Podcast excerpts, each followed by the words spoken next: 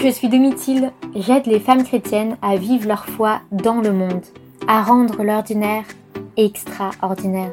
Si tu cherches à t'émerveiller, à t'inspirer, à te nourrir dans une ambiance joyeuse et bienveillante, tu es au bon endroit.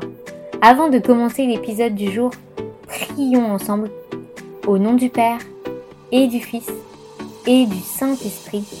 Amen. Seigneur, envoie ton Esprit Saint sur chacune de nous, ici et maintenant.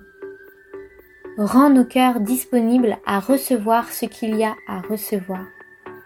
Ne permets pas que nous entendions ce qu'il n'y a pas à entendre. Amen. Aujourd'hui, on va parler charité. L'idée de cet épisode de podcast, c'est de te déculpabiliser une bonne fois pour toutes.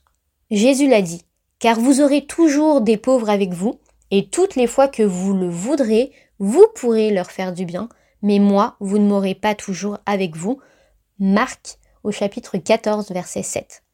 À Paris, dans des villes même un peu plus petites, tu es sollicité à chaque coin de rue. Et tu ne peux pas techniquement donner de l'argent, un sandwich à tout le monde. Peut-être même qu'un jour, tu allé acheter de la nourriture pour quelqu'un qui semblait être dans le besoin et cette personne t'a rejeté. C'est assez humiliant et ça refroidit pour aider d'autres personnes.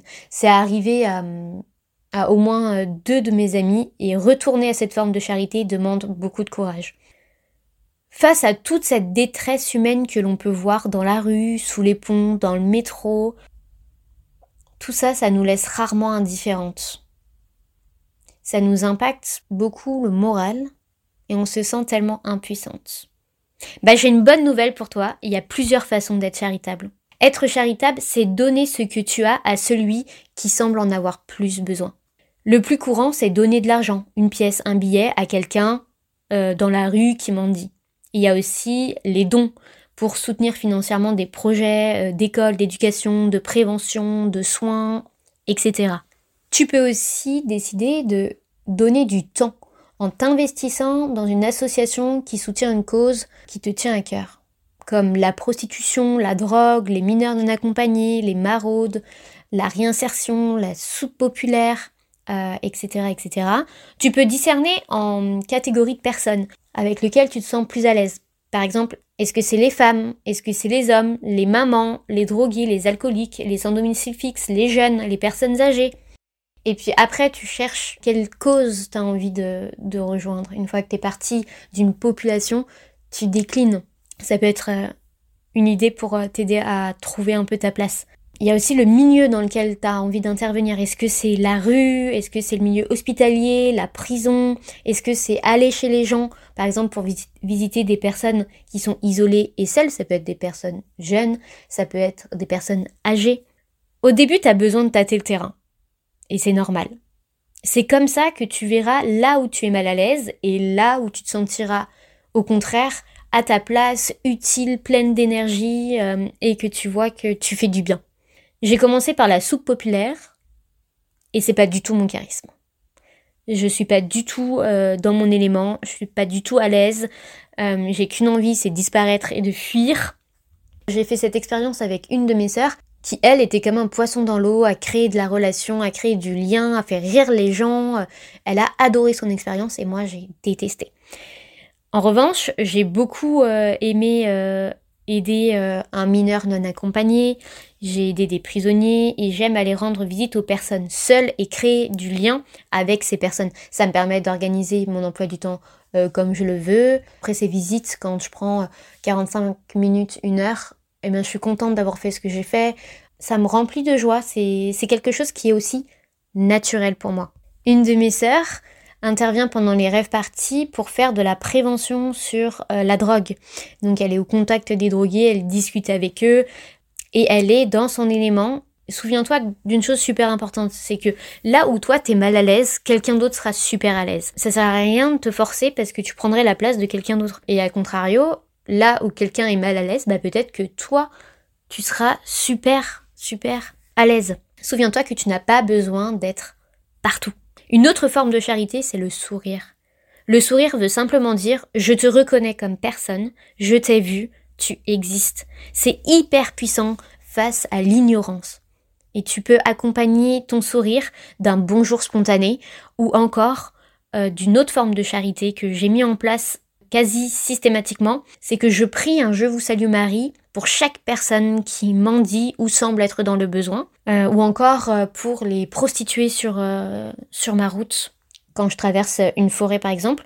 Si je suis avec ma mère, on le prie ensemble à voix haute parce qu'elle a l'habitude de mes rituels. Si je suis avec quelqu'un et que je peux me taire, je vais dire ce je vous salue Marie en silence dans mon cœur.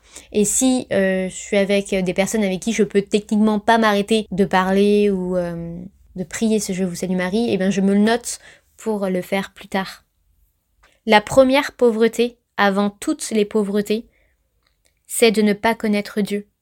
Donc l'évangélisation sous toutes ses formes est le premier domaine d'action de la charité. Je t'invite à consacrer tes efforts pour répondre à cette question. Comment est-ce que tu peux intervenir dans ce premier domaine de charité? Stop à l'autoflagellation. Stop à la culpabilité. Cherche où, avec qui tu peux être une femme chrétienne dans le monde.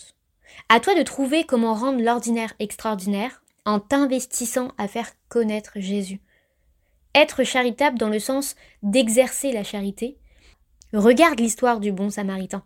Il a fait le choix de s'arrêter et de prendre soin de son prochain qui avait besoin d'aide. La charité est une question de liberté. Tu trouveras la parabole du bon samaritain dans Luc au chapitre 10 versets 25 à 37. La charité est une question de liberté et de joie, pas de culpabilité, de tristesse ou de gêne. À chaque fois que tu es charitable, tu te donnes, tu donnes de toi, de ta personne, tu es authentique et vulnérable. Il n'y a pas de place pour l'hypocrisie. Tu n'as pas peur de donner ce que tu donnes.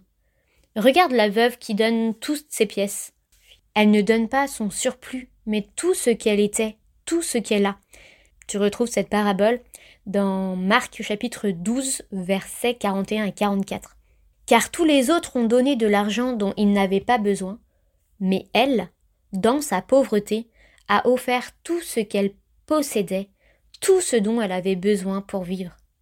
La charité, c'est de l'authenticité, de la vérité, de la spontanéité, du courage et de la persévérance. La récompense, c'est la joie. Il y a plus de joie à donner qu'à recevoir. Le secret d'une charité réussie, c'est la discrétion. Matthieu au chapitre 6 versets 8 à 4. Quand ta main droite donne quelque chose à un pauvre, ta main gauche elle-même ne doit pas le savoir. Ainsi, il faut que ce don reste secret, et Dieu, ton Père, qui voit dans le secret, te récompensera. Merci d'avoir écouté cet épisode de podcast. Tu as tout en toi pour être rayonnante et épanouie. Grâce à ma formation en ligne, je t'aide à découvrir la merveille que tu es. Je t'accompagne pour gagner en confiance en toi, à être heureuse au quotidien en devenant celle que tu es appelée à être. Souviens-toi que tout est grâce. Sois bénie. À très très vite!